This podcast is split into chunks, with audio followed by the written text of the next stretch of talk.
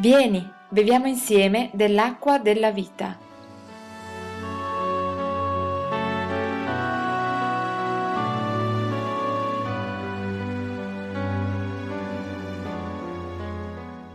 Vogliamo aprire le nostre Bibbie nel Vangelo di Luca al capitolo 15. Leggeremo pochi versi di una parabola di Gesù che è molto molto conosciuta, dal verso 11. È Gesù che racconta, è in mezzo a dei pubblicani, a dei peccatori, a dei farisei che lo interrogano, che gli fanno domande. E allora per spiegare il motivo per cui è venuto sulla terra, racconta questa parabola. Disse ancora, un uomo aveva due figli. Il più giovane di loro disse al padre, Padre, dammi la parte dei beni che mi tocca. Ed egli spartì fra loro i beni. Fin qui. Questa parabola è praticamente è un trittico. Se voi vedete capitolo 15, prima di raccontare questa parabola, ci racconta altre due parabole che sono similari nel contenuto, hanno lo stesso scopo. E la prima parabola è della pecora smarrita, Parla di una persona che aveva 100 pecore, una la perde, lascia le 99 per andare a, prendere, a trovare la pecora smarrita. La seconda parabola invece parla di una donna che aveva 10 dramme, ne perde una e finché non la trova non si dà pace perché cerca la perduta. Ora, per quanto riguarda la parabola delle pecore, della pecora perduta, mi ricordo un giorno mi trovavo in centro, in Piazza del Duomo, vicino a Piazza del Duomo. Stavo portando un fratello a visitare la città. Ad un certo punto abbiamo sentito un canto, delle chitarre, qualcuno che cantava. Ci siamo avvicinati e c'era un gruppo di credenti che stava evangelizzando. Allora ci siamo fermati ad ascoltare, ma la cosa che mi ha colpito è stato un cartello che tenevano questi fratelli dove c'era scritto noi siamo le 99. Tutti quelli che ascoltavano erano quella perduta. Allora io mi sono messo subito dietro di loro perché ho detto io sono delle 99. Il Signore è venuto per cercare la pecora perduta. E così come viene raccontato in queste parabole, la, la parola chiave di, questa, di queste tre parabole è il termine perduto. Il Signore sta cercando coloro che sono perdute. Qualcuno si è perso. È una, è una brutta parola che lascia sempre un senso negativo. Avete mai perso qualche cosa? Avete mai lasciato il portafoglio nel negozio dove avete pagato e poi siete andati via? La sensazione che avete, avete perso qualcosa di valore. Eh, quando ve ne accorgete correte subito a vedere dov'è, cosa avete fatto, dove l'avete messo. È una brutta sensazione, perdere qualcosa. Il Signore qui sta parlando di questo fatto, di cercare qualcosa che era perduto. Gesù eh, in questa parabola esprime delle parole molto precise e sono parole di Gesù. Vedete, questa eh, parabola chiamata del figlio prodigo è così ripetuta e raccontata che quasi quasi chi ne parla parla come se fosse un fatto vero, non è un fatto vero, è una parabola, è una similitudine. È un fatto che Gesù ha architettato, ha raccontato, ha composto e ha presentato per farli riflettere. Vi presento questo fatto che non è vero, vi presento questa situazione perché voi riflettate. Allora le parole che Gesù ha scelte sono molto molto importanti. Ed è proprio questo che noi vogliamo vedere. Gesù cerca di spiegare attraverso questa parola il suo punto di vista, cioè quello di Dio. Noi conosciamo perfettamente cosa pensiamo di Dio, ma noi abbiamo bisogno di capire Dio che cosa pensa di noi, Dio che cosa pensa dell'umanità, Dio che cosa pensa della storia dell'umanità. E qui il Signore ce la vuol far comprendere. Egli è venuto a recuperare ciò che era perduto. Contrariamente alle prime due parabole, questa del figlio prodigo è una parabola più articolata perché la storia riguarda un padre e due figli, figlio minore e un figlio maggiore. Voi conoscete la storia, il figlio minore a un certo punto dice padre, dammi la mia parte di bene che mi spetta, che voglio andare a fare la mia vita. Ora, oggi vi voglio parlare del dono della libertà che Dio ha fatto a tutta l'umanità. E c'è anche l'altro fratello che invece è, una persona molto eh, rispettosa, molto a modo, molto servizievole, che rimane nella casa del padre. Non so perché si, si sia chiamata questa parabola del figlio prodigo, perché il protagonista di questa parabola è il padre. E noi oggi lo vedremo, è il padre misericordioso, è il padre di amore, che però non sempre è secondo i nostri canoni e noi qui lo possiamo vedere. Intanto dalle parole di Gesù, Gesù condensa dei fatti, le parole di Gesù non sono mai a caso, sono sempre precise e mirate. E le parole di Gesù ci fanno comprendere che quando questo figlio, il giovane, chiede la parte dei suoi beni, noi capiamo che il rapporto padre-figlio in questo caso è un bel rapporto. Perché? Perché si parlano. Nella nostra società e anche in quelle passate c'è sempre stata la generazione dei giovani contro quella degli anziani, c'è sempre stato lo scontro generazionale. Ed è inutile parlare del 68. Ogni generazione comporta uno scontro fra padre e figli, figli e padri. Litigi, guerre, contese, violenze, soprusi, i figli che si ribellano, i padri despoti e via dicendo. E questo crea nella società un sacco di guai che noi conosciamo benissimo. Ma in questa circostanza noi dobbiamo constatare che si tratta di un bel rapporto. I due si parlano. E oggi non è cosa poco dialogare con i propri padri, i figli che parlano con i padri e i padri che hanno ancora qualcosa di buono da dare ai loro figli. Un dialogo padre-figlio. Noi abbiamo bisogno di parlare con il nostro Padre Celeste. Non fa niente se a volte le nostre richieste non sono proprio al top della saggezza, ma noi abbiamo bisogno continuamente di parlare con il Signore. Ora, vediamo anche che questa parabola non soltanto vuole descrivere che Gesù è venuto per recuperare ciò che era perduto, ma è anche per descrivere la storia dell'umanità. E noi vediamo che tra padre e figlio c'è mancanza di tensione, non c'è tensione, non c'è eh, attrito, si parlano, uno chiede e l'altro dà. Ed è la parabola della storia dell'umanità. All'origine, quando Dio ha creato l'uomo e la donna, c'era comunione, c'era dialogo. Adamo ed Eva parlavano sulla sera, il Signore li andava a trovare e parlavano e stavano in comunione. Questa parabola è la storia dell'umanità che il Signore ci mette davanti. E in origine c'era dialogo e c'era comunione fra l'uomo e Dio. La creazione di Dio era buona e l'uomo la godeva appieno, era in comunione con Dio.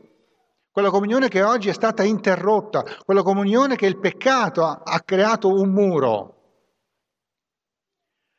È un po' quella comunione che si interrompe tra i padri e i figli oggigiorno. Però noi intanto ci ricordiamo quando in origine, avete mai visto, eh, riguardato penso che qui ci siano molti genitori, le foto dei vostri figli quando erano piccolini, fanciulli, quando li portavate al parco, quando li compravate gelato, quando dipendevano in tutto e per tutto da voi, che bella cosa, questo dialogo, questa relazione, questa comunione. Ma poi che cosa succede? Poi crescono, anche noi siamo cresciuti, solo, anche noi abbiamo fatto così, non solo loro. Nessuna generazione si può vantare perché ogni generazione si è comportata nella stessa maniera. Poi le cose cambiano e non c'è più questo dialogo. E, e, e quante madri dicono: Ma perché sei cresciuto? Perché sei cresciuta? Eri così bello quando eri piccolino. Queste sono parole che derivano da una realtà, da un dialogo che si interrompe, da qualcosa che si rompe. Quando sono piccoli e teneri, è come quando Adamo ed Eva eh, aveva dialogo e comunione con il Signore, ma poi qualcosa si rompe, ogni generazione ha uno strappo. E qui accade anche in questo caso. Padre, dammi la parte dei beni che mi tocca. Ora questa è una richiesta, ma la richiesta va anche sotto il nome di preghiera. Quando noi chiediamo al Signore, noi preghiamo. Eh, quante volte diciamo Padre, dammi? Padre ho bisogno, Padre vorrei. E non è detto che per il semplice fatto che ci riferiamo al Padre in preghiera, la cosa è secondo la sua volontà. Se io dovessi chiedere a un bambino della scuola domenicale, ma secondo te questa richiesta che fa il figlio è una cosa buona o una cosa cattiva? Cosa risponderebbe il bambino? No, non si va via dalla casa del padre. Dove si va? I bambini. Ma quel figlio giovane ha chiesto al padre, dammi la parte dei beni che mi spetta. Una richiesta, una preghiera. La preghiera non sempre è secondo la volontà del Signore. Non è che perché noi siamo abituati a pregare, ciò che noi mettiamo nella preghiera è secondo la sua volontà. Dobbiamo accertarci mediante il suo Spirito, mediante la sua parola, che quello che chiediamo è secondo la sua volontà. E poi una richiesta precisa, dammi la parte che mi tocca. In quel caso, nella legge ebraica, era un terzo. Al figlio come anche l'altro, aspettava un terzo di tutta l'eredità alla morte del padre, non prima. La legge diceva alla morte del padre. Il padre poteva dire sì, tu, la tua parte è qui, non c'è problema, ma quando io non ci sarò più. Ma non accade in questa maniera. La richiesta è basata legalmente la richiesta è basata secondo la legge di allora, la richiesta è legittima, la richiesta di indipendenza, la richiesta di libertà dell'umanità è legittima, non ci dobbiamo scandalizzare.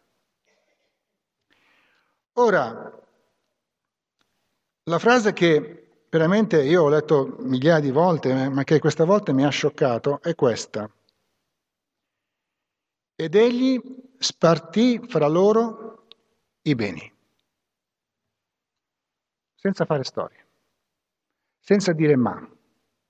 Mi ha preso un gelo nella spina dorsale quando ho letto questa frase. Contrariamente a quello che noi siamo abituati a fare con i nostri figli, che i genitori fanno nei confronti dei figli, ma egli spartì fra loro i beni. Allora questa mattina vorrei dire a noi e a me soprattutto, ma che razza di padre è questo che è descritto dal Signore Gesù? Ma questo padre che spartisce subito i beni è un padre che ama i suoi figli? È un padre che ha a cuore il futuro dei suoi figli? Forse non sapeva che cosa sarebbe andato incontro un giovane che pieno di soldi va a sperperare nel mondo, e poi chi conosce la storia è andato, è andato, in giro a sperperare nel mondo con i suoi amici e finché gli amici hanno visto che aveva soldi erano amici, poi quando si è trovato con niente in mano è rimasto a ah, a mangiare insieme con i maiali, insieme con i porci. Ma che razza di padre è mai questo? Che lascia andare il figlio, che lascia la libertà. Un padre che non lotta per il bene dei propri figli. Ma chi di noi non lotterebbe se vediamo che un nostro figlio fa una richiesta che è insensata, fa una richiesta che è chiaramente eh, senza nessun basamento? Che razza di padre è questo? Un padre che si arrende davanti a una richiesta di un figlio, che non lotta, che non lo convince, che non gli lega le mani a un tavolo in qualche maniera. Cosa avremmo fatto noi? Mi sono chiesto io. Cosa avrei fatto io? Ma ragiona, figlio mio, non è possibile. Ma qui c'è la casa, c'è, abbiamo le terre, tuo fratello lavora la vigna, siamo ricchi, non ci manca nulla. Che cosa ti manca? Ti compro la macchina nuova se vuoi che non c'era, ti compro la casa, qualcosa d'altro, ma rimani a casa perché qui c'è la vita, qui è la casa del padre. Ma in origine, quando l'uomo ha voluto la sua indipendenza, quando l'uomo ha chiesto la libertà, quando l'uomo ha sbagliato, e Dio ha detto, prendi la parte dei tuoi beni e vai. E qui non vediamo un padre che non ama il proprio figlio, vediamo un padre che è un padre, un Dio di amore, perché ci dona il dono della libertà. In realtà questo è l'amore di Dio che si manifesta con il dono del libero arbitrio. Pensate, l'uomo è libero di scegliere, anche di bestemmiare il proprio Dio. E Dio lo lascia fare. Non arrivano fulmini dal cielo ogni qualvolta qualcuno bestemmia, perché Dio lascia tutti liberi. Questo è un dono meraviglioso. Che noi vogliamo dire, Signore, grazie che ci hai resi liberi, non siamo dei robot. È il figlio che gli chiede, Padre, dammi la parte dei beni che mi tocca. Il padre gliela concede.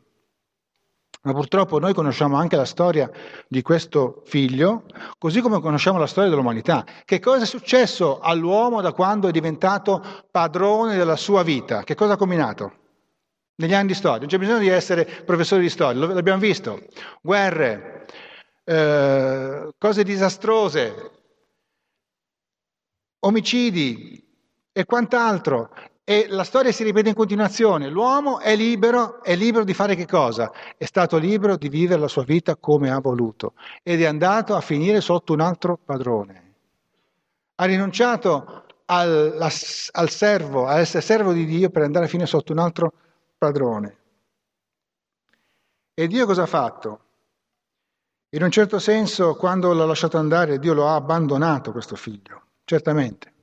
Dice in Romani c'è scritto, eh, capitolo 1, verso 24, per questo il Dio li ha abbandonati nelle concupiscenze dei loro cuori. Hanno voluto la libertà, il Signore ha dato la libertà. Noi da un lato ringraziamo il Signore per questa libertà, dall'altro vediamo ciò che l'uomo non è stato in grado di produrre mediante il dono della libertà. Ma ad un certo punto questo figlio che era andato in un paese lontano a sperperare i beni, a un certo punto si rende conto che le cose non erano come pensava, non erano come luccicavano, da, da, come dicevano i loro amici, i suoi amici. E quando si trova in difficoltà incomincia a riflettere, incomincia a pensare, io tornerò a casa di mio padre e gli dirò, padre, ho peccato contro il cielo e ho peccato contro te. Ora, perché questo figlio ha avuto questo pensiero di tornare verso la casa del padre? Perché il rapporto con il padre non si era mai interrotto, perché non avevano litigato, perché il padre lo aveva lasciato in buon accordo. Se avessero litigato non avrebbe mai potuto pensare di ritornare nella casa del padre, ma perché Dio è un Dio d'amore e ha lasciato fare questo giovane ha potuto pensare io tornerò a casa del padre e gli dirò non sono più degno di essere trattato come tuo figlio, ma trattami come uno dei tuoi servi. Questo era il pensiero. E questo pensiero nasce ed è possibile che si realizzi soltanto perché il Dio d'amore gli aveva concesso la libertà della propria esistenza. E per questo figlio che è tornato e per quelli che tornano alla casa del Padre, per noi che siamo tornati alla casa del Padre, mentre era ancora lontano, che pensava a che cosa dire al Padre, il Padre lo vede. E in Efesini c'è scritto Gesù con la sua venuta ha annunciato la buona novella della pace a voi che eravate lontani. Mentre era ancora lontano, il Signore ci guardava, il Signore ci aspettava. Ora non è vero che quel padre era un padre eh, snaturato, avendo lasciato andare suo figlio. Era un padre che sapeva la cosa giusta da fare. Impariamo dal nostro Padre Celeste. Una lezione pratica per noi genitori. Impariamo a gestire i nostri figli dal nostro Padre Celeste. C'è qualcosa che noi possiamo fare fino a un certo punto, educare i nostri figli, inculcare la verità, c'è qualcosa che non possiamo più fare. Lasciamo la porta aperta affinché un domani questo figlio si ricordi che nella casa del Padre c'è l'amore del Padre, c'è qualcuno che l'aspetta a braccia aperte. Impariamo questa lezione da genitori. E qui vediamo che c'è di nuovo l'amore di Dio all'opera. L'amore di Dio si è manifestato donando all'uomo il libero arbitrio e poi si dimostra ancora l'amore di Dio all'opera. Perché? C'è scritto, se girate pagina, il padre, quando il figlio stava per tornare, lo vide Ora, per vedere, non era in casa affaccendato, per vedere qualcuno che arriva da lontano bisogna essere sulla porta, bisogna essere fuori, bisogna essere con l'occhio che, che, che scruta, che guarda. E questo ci dice che noi siamo sempre davanti alla presenza del Signore. Anche quando camminiamo nella valle dell'ombra della morte, noi siamo sempre davanti alla presenza del Signore. Noi non vediamo più, noi non sentiamo più, noi crediamo che non c'è il Signore, ma Lui ci guarda lo vide quando era lontano e il Signore ha una vista molto molto lunga. Questo figlio era andato lontano dalla casa del padre, ma quando era ancora lontano, quando ancora quasi non si distingueva, il padre lo ha visto. E questa è una consolazione per noi perché il nostro Padre Celeste ci vede, ci vede sempre, in qualsiasi momento. e fu mosso a compassione. Qualcosa lo mosse, non soltanto l'ha visto, ma è, è nato qualche cosa, l'amore di Dio, che non può fare a meno di non muoversi, di non agire, di non operare. L'amore di Dio è sempre all'opera, anche oggi. Noi possiamo avere questa fiducia che il Signore opera per amore nei nostri confronti anche oggi. E cosa fa? C'è questa lontananza. Adesso, sapete, io avrei fatto così. Ah, aspettiamo che arrivi, vediamo un po' cosa avrà da dire questo figlio adesso, eh? O no? Quanti di noi avrebbero fatto così? Te la sei goduta, eh? Da dove vieni? Cosa hai fatto? Dove sono i soldi? Ma Dio non fa così. E Dio corse. Il padre corse. Si mise a correre per accorciare la distanza, per far sì che l'imbarazzo del figlio fosse limitato al minimo. Ecco perché c'è scritto in Giacomo, avvicinatevi a Dio, appressatevi a Dio e Dio si avvicinerà a voi. Questo è il Dio che noi amiamo. Non è il Dio della legge che manda i fulmini dal cielo, è il Dio che aspetta colui che è pentito, colui che si converte, colui che vuole abbandonare il male e Dio lo, lo, lo accoglie a braccia aperte. E cosa fa? Gli si getta al collo, prende l'iniziativa. Mettiamoci nei panni di questo povero ragazzo. Era, doveva fare un discorso, no? incomincia a parlare che neanche lo fa finire. Il padre prende l'iniziativa, lo abbraccia, lo bacia e lo ribacia e lui non sa cosa fare. È troppo grande l'amore del Signore, fratelli cari. Non limitiamo l'amore del Signore con i nostri pensieri, lasciamoci andare all'amore. Il Dio ci ama di un amore immenso perché ha dato suo figlio Cristo Gesù, non ha dato poco, ha dato se stesso per noi. Allora può farlo, lo abbraccia, lo bacia e lo ribacia. Alleluia. Quando le parole non servono, quando non c'è bisogno di parlarsi, basta un abbraccio e il Signore ci ha abbracciati. Noi non sempre comprendiamo il Signore cosa fa per noi, ma lo sentiamo nel nostro cuore quando Lui ci parla. Ora, questo è il dono della libertà del libero arbitrio. Adesso comprendiamo perché quel padre prese i suoi beni e li dette al figlio, perché c'è speranza, c'è sempre speranza per andare a Cristo. Ora che siamo stati affrancati, ora che siamo stati liberati, ora che il figlio è tornato, ci sono due lezioni per noi da imparare. Perché la parola di Dio è una parola di grazia, ma la parola di Dio è anche una parola di impegno. La santificazione è per grazia, ma c'è di mezzo anche la nostra volontà, il nostro desiderio di essere santi davanti al Signore. E ci sono due lezioni da imparare. Le lezioni sono, riguardano un po' la natura dei due figli. Il più giovane, che ha speso tutto nei piaceri, e il maggiore, che pur essendo in casa, era insoddisfatto, era un, un formalista, era un religioso che non godeva dei beni della casa. Le lezioni sono queste. La prima è questa, lo troviamo nel libro, nell'Epistola ai Galati, dove dice Cristo ci ha affrancati perché fossimo liberi. State dunque saldi e non vi lasciate di nuovo porre sotto il gioco della schiavitù. Ora che il Signore ci ha liberati, e diciamo Signore grazie che ci hai liberato, che ci hai accolto, Cristo ci ha affrancati affinché noi rimanessimo liberi così. Perché? Perché c'è il rischio che noi possiamo andare ancora sotto il gioco della schiavitù. La schiavitù di che cosa? La schiavitù della legge, come fratello maggiore. Era in casa, era libero, ma era schiavo sua, del suo formalismo, delle regole, della religiosità. Ai tempi di Paolo i primi credenti rischiavano di sbagliare perché volevano tornare indietro nell'adempimento della legge. Dice Paolo, il Signore vi ha affrancati, vi ha liberati, non per tornare sotto la schiavitù della legge, voi siete stati liberati perché siete sotto la grazia.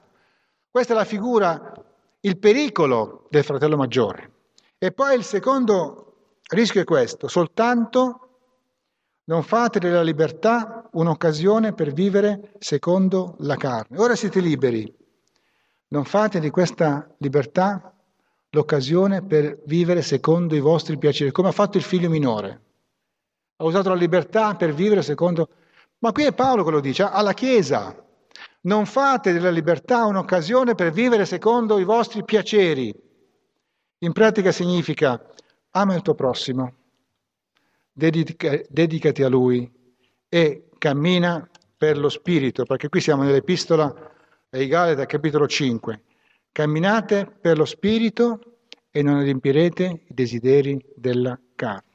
Dice l'Apostolo Paolo in Romani, ma ora, essendo stati affrancati dal peccato e fatti servi a Dio, voi avete per frutto la vostra santificazione e per fine la vita eterna.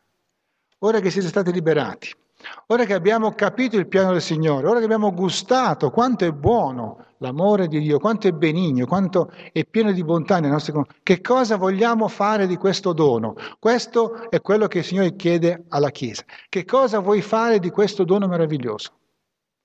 Vuoi spenderlo nei piaceri della vita?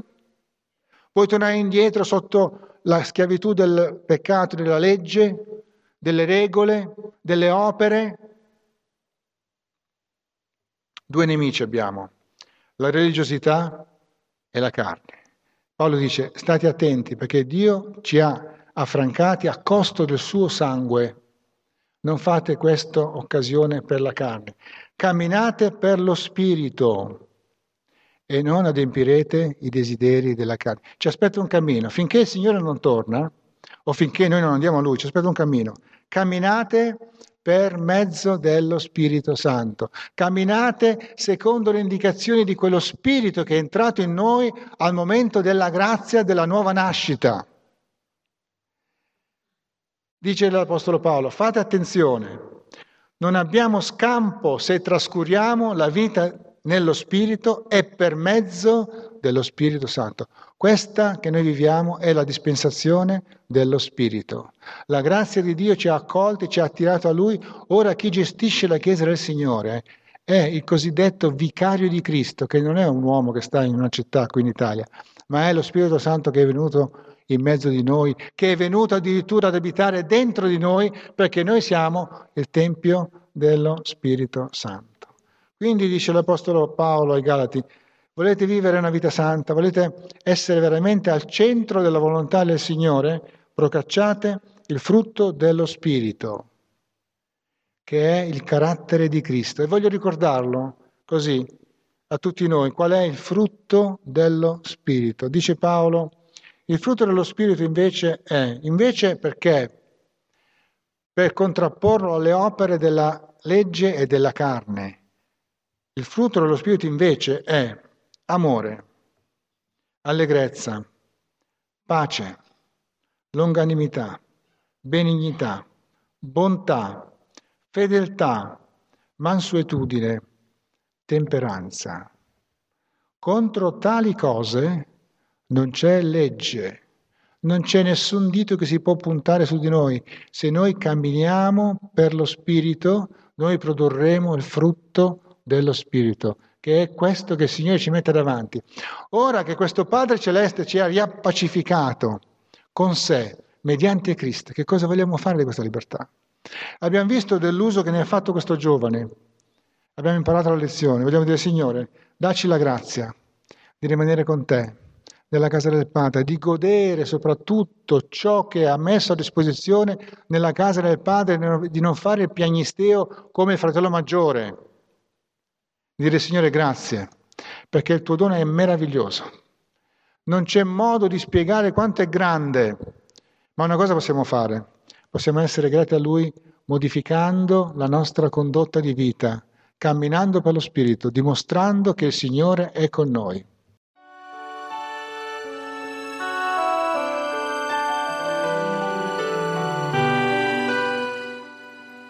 Ti invitiamo a partecipare agli incontri di culto della nostra comunità. Puoi trovare gli orari nella pagina appuntamenti del nostro sito. Dio ti benedica.